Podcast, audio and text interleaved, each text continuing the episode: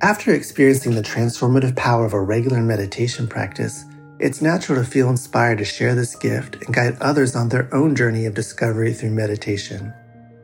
Join Buddhist teacher David Nichtern and Duncan Trussell, comedian and creator of the Netflix animated series The Midnight Gospel, for a free online event on Tuesday, May 7th at 6 p.m. Eastern Time. They'll discuss the profound practices of mindfulness in Dharma Moon's renowned mindfulness meditation teacher training program. Get certified by Dharma Moon to teach meditation, lead group practice sessions, and work with individual students. Visit dharmamoon.com slash be here now for more info and to reserve your spot for the free online event with David Nichtern and Duncan Trussell.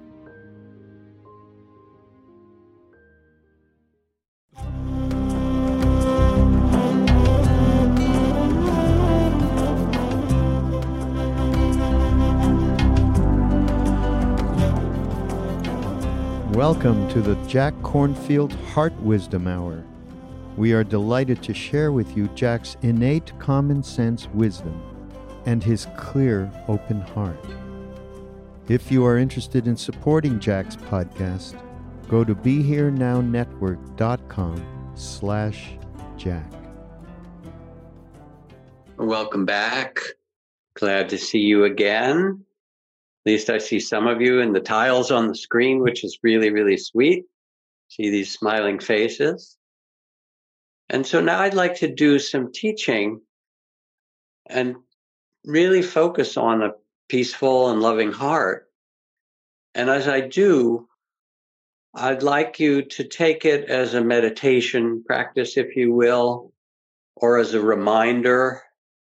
You listen, there won't be a quiz at the end but you let yourself listen somehow to sense what's true for you. And if it reminds you of something that's important, that's a value, a beautiful thing, or something that you want to reflect upon, receive that. And if something doesn't seem like it's right to you, let it go. But let it be a kind of contemplative listening. Now, I started with the practice of equanimity tonight. Um, and I need to say a tiny bit more about it that the practice and the understanding of equanimity is not to avoid conflict or to avoid change. Rather, it is finding a balance in the midst of it. So there's a famous chant in Pali, like the Sanskrit ancient language, that goes, Anicca vada sankara, bhatava yadamino, upakitava niruchanti, desang upasamo sukho. And the translation of it, all things are impermanent. They rise and they pass away. That's the first two lines of it. Those who are peace with this truth. I don't know the melody we created. We created a nice melody for it, but I don't go to the second part. Those who are at peace with this truth find true happiness. Those who are at peace with the fact that everything arises and passes away. And that's the mystery of human incarnation. That death is stalking you, to use Don Juan's phrase from Carlos Castaneda that everything that we knew, our childhood, what happened to it, it's back with the dinosaurs, you know, and the pyramids and, you know, things arise for a time and then they just vanish. It's remarkable. And to be at peace with this brings true happiness. So I just turned 75 a few days ago. Trudy, my beloved wife, also just turned 75 a few weeks before that we look at each other. This is as we say this is a big number all right? And it sort of get, got me reflecting because i was fortunate enough to know four of my great grandparents reasonably well several of whom lived all the way until i was in high school or in college. And they were mostly born in the 1880s or even in the late 1870s, like a decade or so after the Civil War. And they came on boats in the late 1800s to settle in the East Coast in Philadelphia.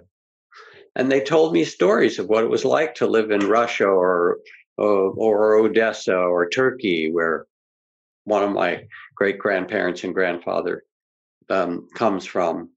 And I remember my own grandfather, who was this just warm-hearted, loving human being who loved his garden as much as anything.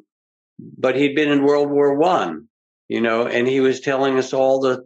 He would teach us the World War One songs. I'm not going to sing them to you, Mademoiselle from Armentières. I'll stop with the first line, you know, and other such body soldier songs. Um, and then I realized, wow, in this life in 75 years, because it stretches both ways, it goes back to people that I knew were there almost in the Civil War. And this is what we live, and it turns and it changes. And then on the other hand, um, I'm working with some friends in Silicon Valley who are part of the largest AI, artificial intelligence project in the world. And so, all right, here's my mother talking about people still lighting gas lamps when she was a kid on the street, you know, and my grandparents. And then here's AI, and it's like, it changes, baby, all the time. And who we are, we are this change itself. It gives us perspective, like that famous Ojibwa saying I often quote Sometimes I go about pitying myself when all the while I'm being carried by great winds across the sky. That we're part of some mysterious dance that's unfolding. Now, part of the dance that's unfolding right now are these multiple crises. The health crisis with the pandemic and COVID that's affecting so many of us, all of us, no one left out even though we're not all in the same boat, as it's been said. Some are in yachts and some are in rowboats and some are kind of clinging to a piece of driftwood, but it's still affecting us all. The health crisis, the economic crisis, which is affecting so many in all kinds of difficult ways, the climate crisis, and then underneath it all, the moral crisis which is reflected in Black Lives Matter and the movement for racial justice and economic justice. And all these are happening at the same time. How do we practice in the midst of them all? I think of the time, the years that I lived at Ajahn Chah's Forest Monastery, which was on the edge of Thailand near the border of Laos and Cambodia, in a province that bordered both Laos and Cambodia. And I remember living there in a a friend came to visit after I'd been a monk there for a while. He was part of the Quakers International Group that had been sent to Vietnam and Laos during the war, which is just on the other side of the river from this province, um, to do peace work in the middle of the battles in Laos and Vietnam. And I visited him and I spent time in those countries. And he came and he complained. He said, You all are just sitting on your butts, and there's a war going on and you should be out there and making a difference. And I've been out protesting. I certainly have. I've protested most of my life in different ways, but here I was a monk.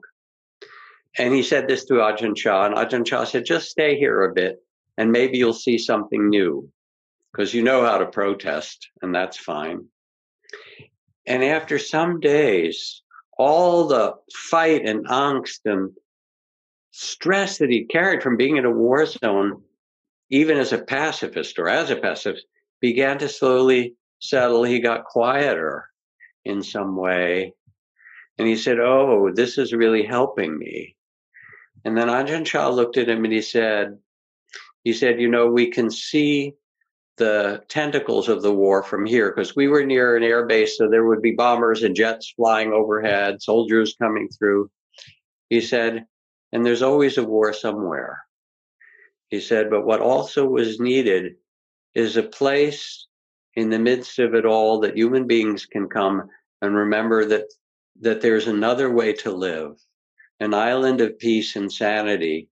And in this monastery, these hundreds of acres of jungle and forest, where the monks and nuns had been living for some years, you could drop your wallet, all your money, someone would pick it up and save it for you and give it back. You know, you could fall and be in difficulty. People would rush to help you. Um, the level of care and ethics um, and uh, virtue and beauty that you felt of a community living in harmony with respect for one another. Ajahn Chah said, the world needs to be reminded of this so that they so that we do not forget. And you would say over and over, Tam Jai Sangopmai, can you make your heart peaceful? Now I've been out for almost every day for weeks and weeks holding a big Black Lives Matter sign. It actually says time for racial and economic justice, Black Lives Matter, on one of the busiest street corners, first in LA for some weeks and now for weeks here in in uh, the, the Bay Area. And people come by, and a lot of people will honk, thumbs up, wave. Some people scowl, thumbs down, shout bad things. All lives matter. What are you doing? You know, all that. And I'm just standing there, um, letting the traffic go by with my mask on and holding my sign. And I think of my dear friend Malidoma Somé, who's a West African shaman and medicine man and a kind of remarkable teacher. He has a couple of PhDs from the Sorbonne and from an American university. But most importantly, um, he really was raised as a shaman by the Dagara people in West Africa. Um, and after we had worked together for a number of years with retreats for kids coming out of street gangs and um, all kinds of inner city work and prison work and things like that. They, he was called by his elders to go back and have his um, elders initiation. And there's a series of initiations in that Dagara people and in those communities as you go through the stages of life. In the elders initiation, when he went back, he stripped down to a little loincloth. They gave him a calabash of water. They took him to the center of the village and made an ash circle around him and said, You may not leave this ash circle for three days and three nights on the bare earth. And then they put an ash circle around his mouth. And they said, You may not say anything for three days and three nights. And once he sat there, they rang, they beat the village drum, and they said, anyone in this village or the surrounding villages who has anything to say to this man, especially any difficulties, any complaints, any problems, anything you don't like that he's done, now is the time to get it out. And so people would come, and all he could do was sit there and let all the insults and all of the critique and all of that come and go. And this was called the true training of an elder. Can you understand this? Praise and blame. To be a wise person is to be able to hold all of this. So equanimity or balance of heart is not passive, but it's actually an attention to what's present.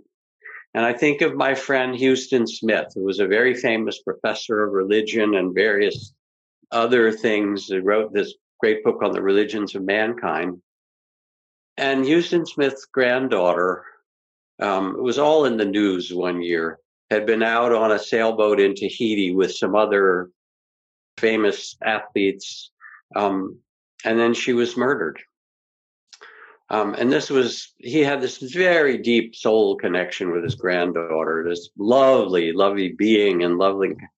And Huston Smith, as you can imagine, was completely heartbroken.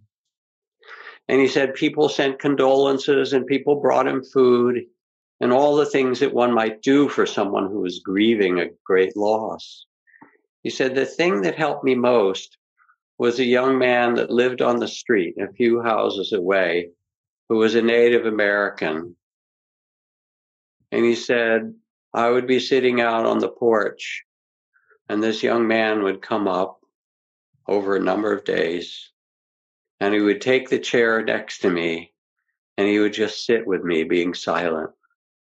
And Huston said that, that presence for the deep hurt that I had, that caring presence, that was the most beautiful thing that anyone gave me in this time of sorrow. So again, we're just exploring what is the peaceful heart. The near enemy, the quality that masquerades as equanimity, it's called the near enemy is, is indifference. And indifference is a, is a not caring. It's a withdrawal. It's based on fear. It's a pulling away from the world. But true equanimity is being at peace in the midst of the mystery becoming the witness to it, the one who knows was the expression from Ajahn Chah, the loving awareness, which is who you really are. You are consciousness that was born into this body. And you get to witness the play of human incarnation. And as you do so, you know, you see the eight winds of praise and blame and gain and loss and fame and disrepute and pleasure and pain changing all the time. Like a star at dawn, a flash of lightning in a summer cloud, an echo, a rainbow, a phantom, a dream. These are the poetic words from the Dhammapada and the Diamond Sutra. About this life, it appears and it disappears, praise and blame and gain and loss. And then in the first lines of the Heart Sutra, it says, Form is not different than emptiness. Now, what does that mean? It means that all these things that arise that seem so substantial dissolve. And they're replaced by the next breath or the next emotion or the next circumstance or the next sunrise or sunset. That nothing is substantial in itself and who we are is the consciousness that witnesses this play of life. Now, I have a number of friends who've been sick, some of them very sick with coronavirus. I have friends or people in the orbit who've been arrested in demonstrations. Maybe worse than that, I have friends who are stuck at home with five kids and no child care and they're working it on theirs they're suffering for you. And there's boredom and restlessness and and loss of money and fear and anxiety and vulnerability and alarm. And how do we practice with this how do we pause and breathe and let ourselves stay present with the sense of equanimity and vastness a balance in the midst of change. So I will read you a passage from Margaret Wheatley, Meg Wheatley, who is an activist and a wise elder and a systems theorist and all kinds of things. And she writes about those who become warriors of the spirit, who carry the spirit in difficult times. Warriors for the human spirit are awake human beings who have chosen not to flee. They abide. They serve as beacons of an ancient story that tells of the goodness and generosity and creativity of humanity. You can identify them by their cheerfulness. You will know them by their compassion. When asked how they do it, they will tell you about discipline, dedication, and the necessity of community. So the first quality she says is they do not flee, they abide. They've chosen not to flee. As James Baldwin explains, not everything that is faced can be changed, but nothing can be changed until it's faced. And whether it's the nature of the virus or the economic injustice or the racial injustice or the climate change, nothing can be responded to until we face it, until it is faced. And so this is really the beginning of what she's speaking about. And then she says they serve as beacons of an ancient story of goodness and generosity. And that is who we are as a species, in spite of all the bad stuff you see on the news. Here you get the news of, you know, some shooting in this city and some looting there or some you know war still happening someplace and what you don't get in the news is the 1 billion acts that hour during the newscast where parents put scrambled eggs you know or oatmeal or or rice gruel or whatever their national food is on the table for their children and then cleaned the dishes you know and went out and did something for their neighbor or, or worked together with others, the billions of acts of humanity and kindness. So this is the ancient story of goodness and generosity in which the those who are the warriors for the human spirit um, they become what the Dalai Lama is described as in this beautiful text.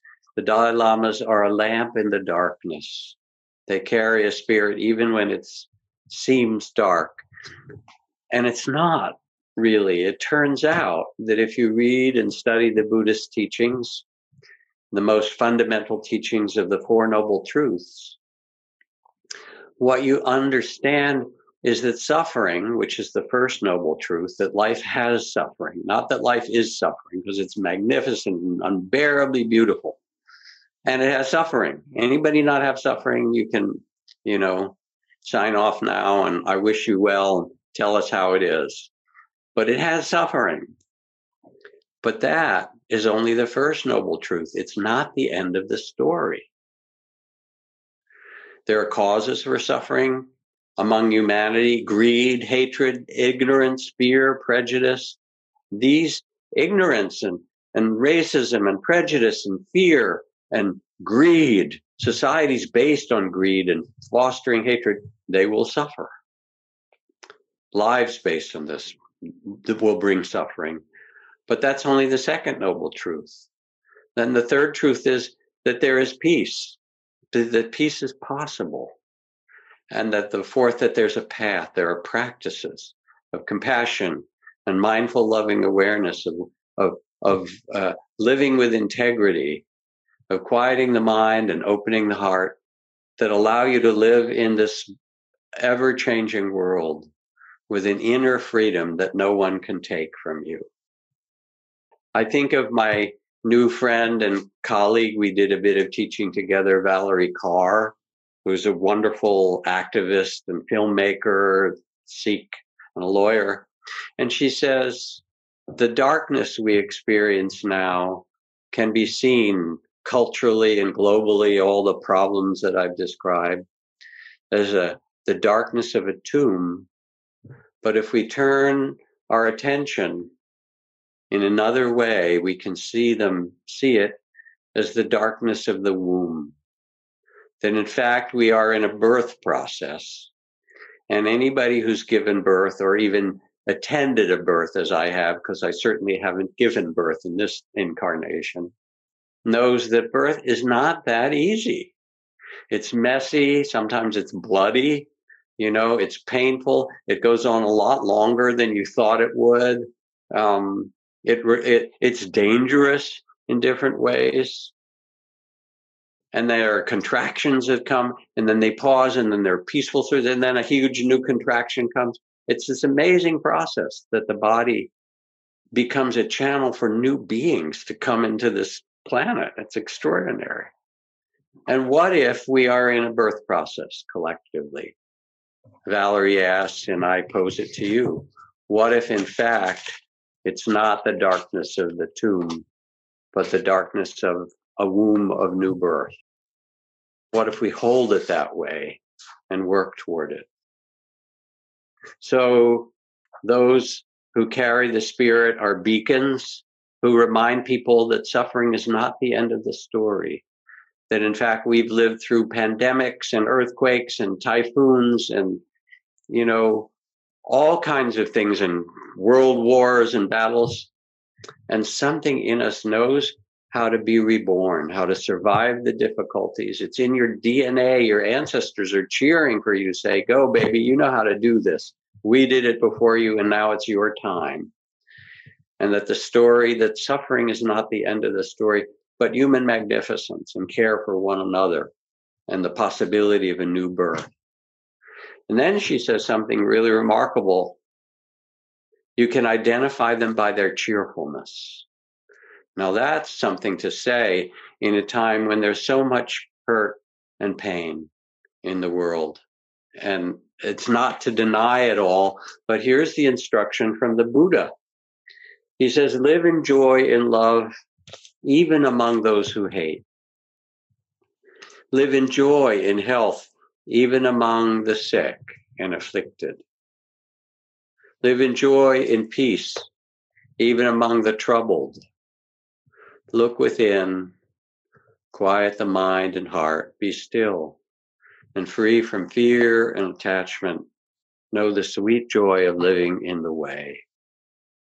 So this is instructions in the time of illness and, you know, the time of conflict, the time of difficulty, to find a joy in yourself in the midst of it all. And I remember when I first met Zen Master Thich Nhat Hanh was kind of reading his books, and he's such so remarkable. And he would talk about how when you sit and practice, you should put a half smile on your lips, you know, that little half smile of the Buddha. You should smile.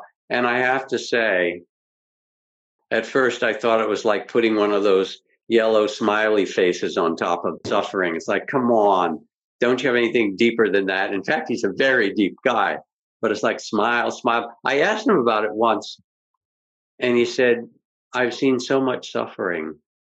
I have to teach joy. I have to teach joy. And I think about John Lewis, who just died, as we all know, and all the things that have been said about him that he was a kind and gentle human being, a humble servant who looked out for all of humankind. These are the kind of things that the people who are closest to are saying about him that he had a deep faith in the central and essential goodness of humanity, in spite of all the suffering he'd seen. And so he was a gentleman and a gracious human being and a carrier of joy. And I heard a story today, actually, because he had been um, in the last decade or so, he'd helped create um, a graphic novel or comic book series called March, which was all about the Selma March and civil rights in the 60s that he was so much a part of with Dr. King. And the person who helped him create that took him to Comic Con, which is the giant convention of all the comic heads around the world.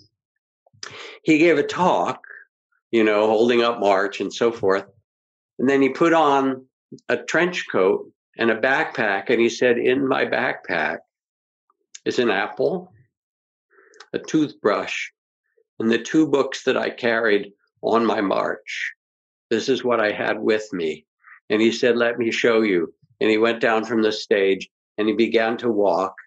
And the young people who were there got up and they started following him. And pretty soon there were a thousand young people following him as he marched out and around the convention center, as if he was saying to them, You can do this, as if he was passing on something that had cheer and joy and creativity, even in the midst of the difficulty. You can identify them by their cheerfulness. You will know them by their compassion the demonstrations that have been happening, not just around the country, but around the world, that are highlighting the kind of terrible injustice and kind of woven in uh, racism and suffering and in, in all these different ways um, have been 95 or 99% peaceful and yes, there's been a bit of rioting.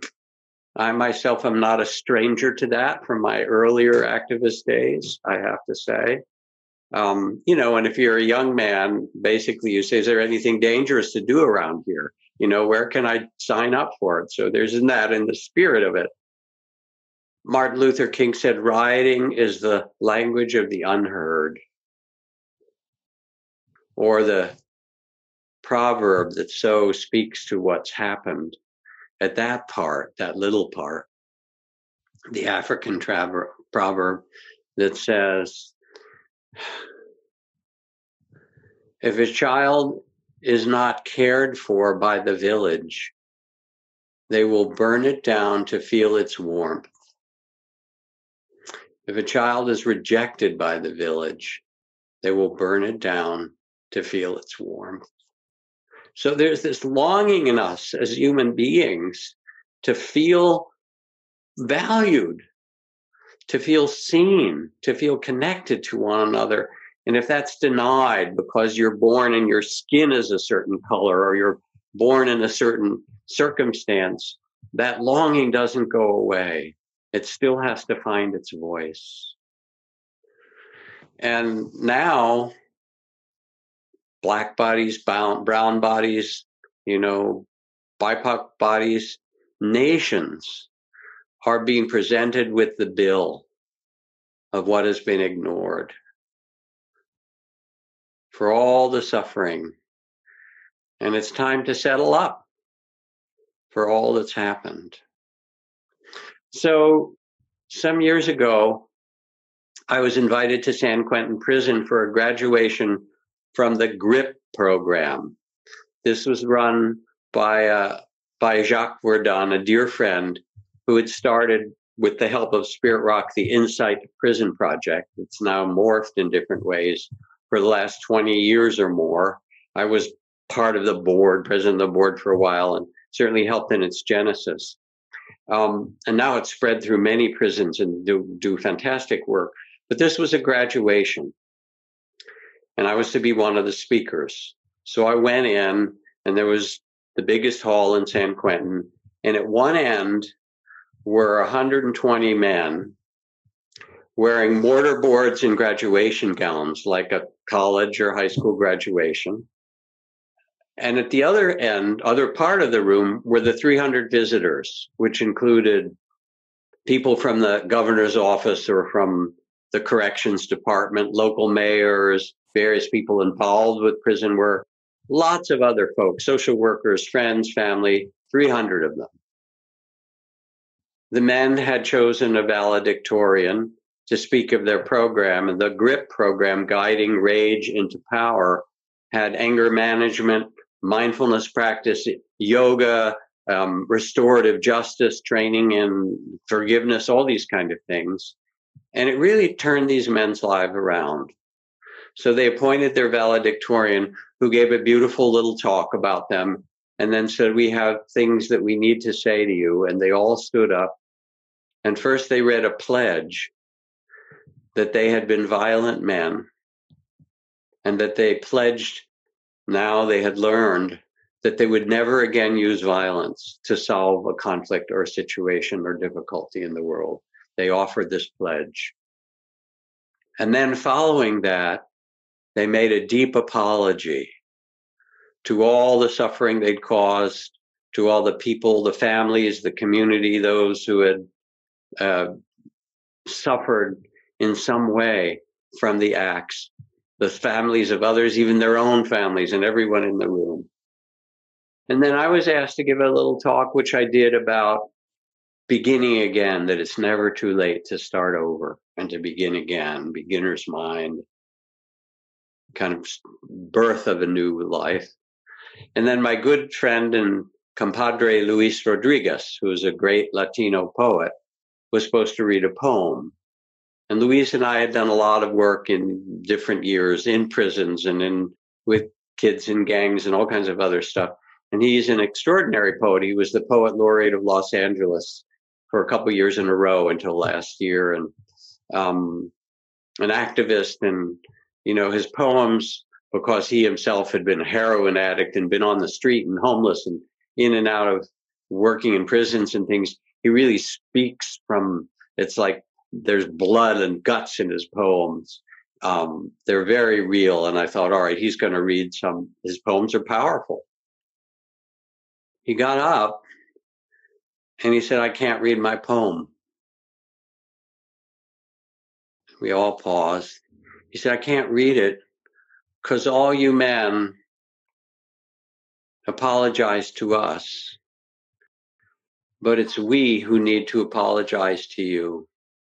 Most of you were born in communities of poverty, of drug use, held and surrounded in the in the field of racism, you know, and disrespect for who you are. You were children brought up in communities where there wasn't economic opportunity and work and decent education. Um, we failed you.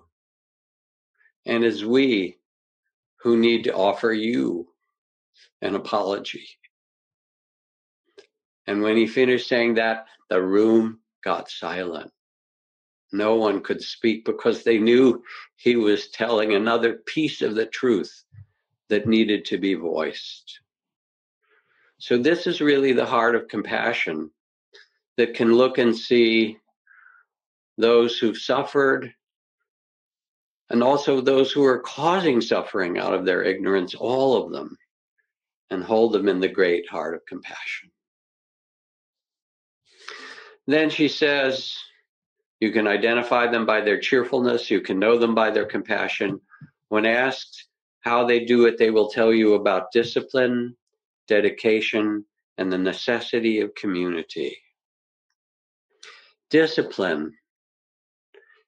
For almost everyone in this COVID time, one of the most important things to learn is a kind of routine for your life. It gets chaotic if there you are and you don't have a routine. You know, I mean, I I think about it how to make a a schedule that takes time for silence for yourself, that takes time for meditation. And I've been working with first responders. I've been doing all kinds of teaching, but I was working with groups of first responders, including my daughter's organization, Oasis Legal Services, which gets asylum for people whose lives are in danger from around the world. And they they're the first people often that these folks who are seeking asylum will ever have told their whole story to about what it's like to be a gay guy, an African man, a gay guy in Uganda and know that if anyone finds out, you're likely to be stoned to death. Or to be a lesbian coming from Guatemala where you've been raped by family members to fix you, you know, one story after another. Or a transgender person who came from Saudi Arabia, if you can imagine that, you know, and in working with the staff, because there's all the secondary trauma as well, I said, you know, you guys need backup. I said, I don't know what you believe in, but in every one of your offices, you should make a little altar, you know, and maybe you put on Guadalupe or Maria, or maybe you put Buddha or Kuan Yin, the goddess of infinite compassion. Maybe you put Kali on there because you need her fierceness, you know. I don't know, but it's not for you to hold in your bodies.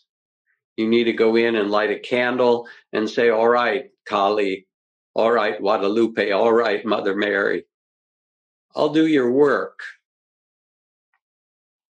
But you have to carry this. It's not your job to carry it. And make rituals, wash your hands and face between each climate, client. Do a scan through your body and I'm talking about this for first responders, but it's really all of us in some way. We're now on the front lines of what's happening in the world, protected though you may be. And you need to find your own discipline and your own routine and your own steadiness and your own practices in the midst of it all. And then she says, they will tell you about discipline and dedication.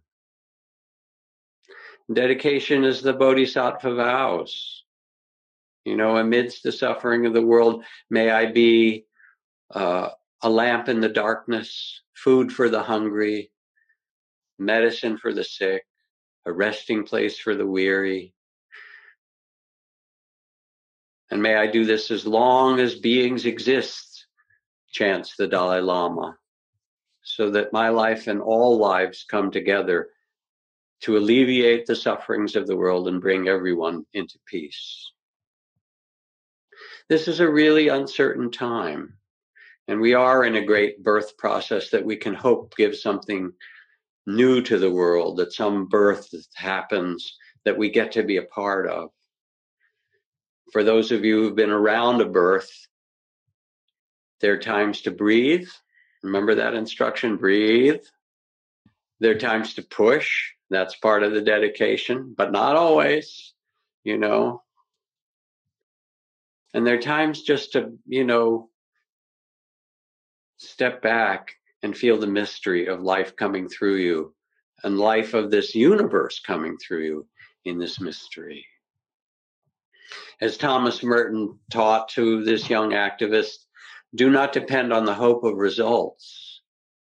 Because what's true for us is that we can do all that we can, but we don't get to choose the results. And as you get to see this more and more deeply, as you plant seeds of goodness, as you care for the world, more and more you realize that it's not in your hands the results. And you focus on the truth and the value and the rightness of the work itself. You're dedicated to plant seeds of goodness, to care for things in the world. And if you're someone with privilege, which is a lot of us who are listening this talk, because I'm talking to myself all these days as well. It's not about guilt or shame. There's another way to see it. It is your assignment. You've been given the cosmic assignment to have privilege and then to use it, to set your intention and say, how can I use this privilege in a way that makes the world a more beautiful place? And by beautiful, I mean in every way a just place and a caring place. They will tell you about discipline, dedication, and necessity of community. Community is the only way.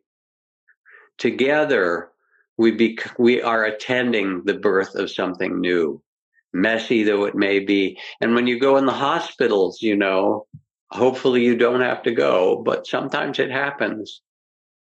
The doctor who comes down the ward, whoever she is or he is, is called the attending, right? The attending physician, the attending. This is your job.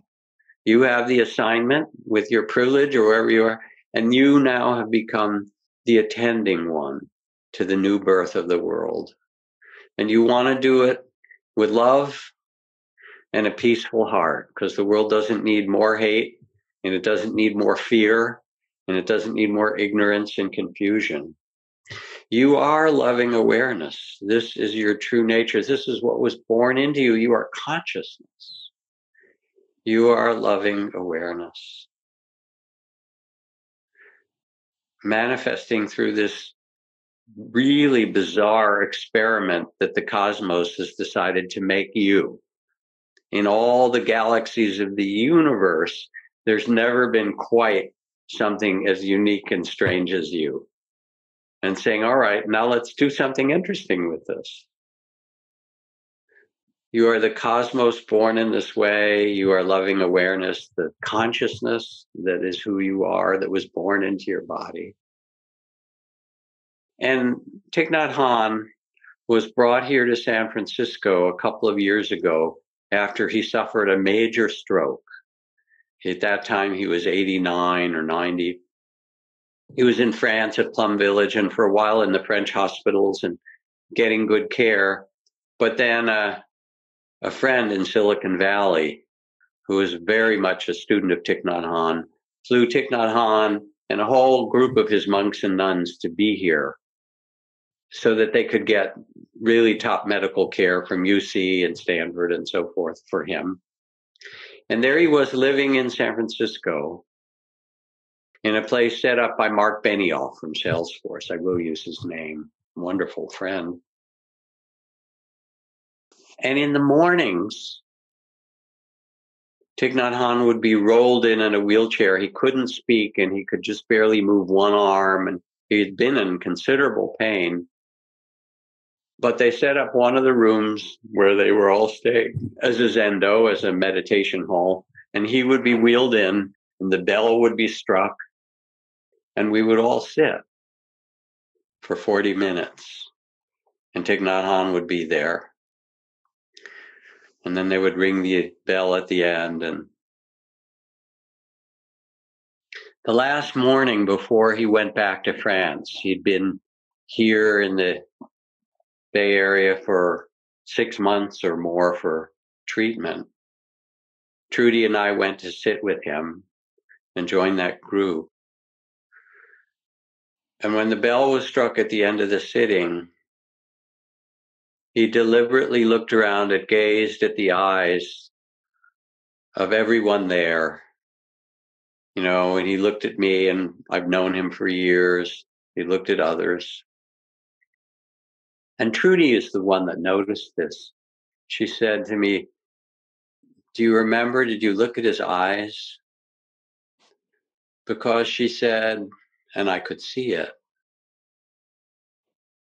One eye was tremendously present, like he was acknowledging each person that was there.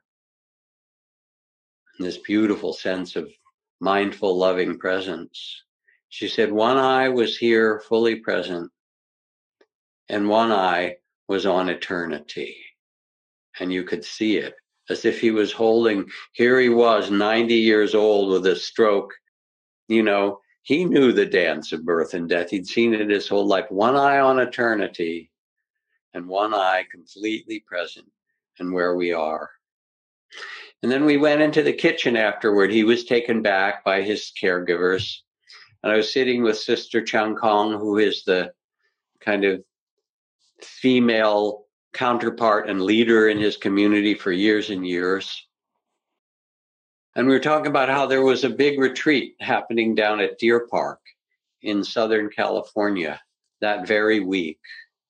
And I said, well, because Thay Thich Nhat Hanh had this terrible stroke and won't be there, are people coming anyway?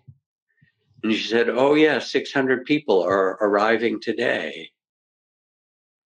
And then she paused and she said, He taught us that we are Him and He is us.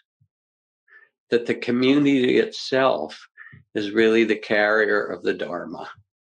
And he said that in other ways when he said the next Buddha to come in this world, the next Buddha is the Sangha. He taught us that we are Him and He is us.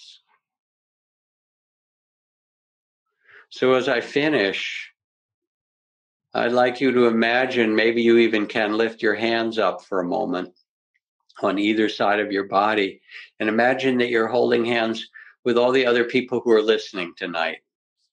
You know, there's a thousand or two thousand or ten thousand, however many. It's quite a few actually and we're all in the circle holding hands together. You're the ones that abide, that have chosen not to flee, known by your goodness and generosity, discipline and dedication, and the necessity of community. Feel that we we carry each other in our hearts and in our beings. And maybe the only question to ask is what would love have me do today? What would love have me do with all of you together? What would have love have us do together? So with this, I thank you for listening.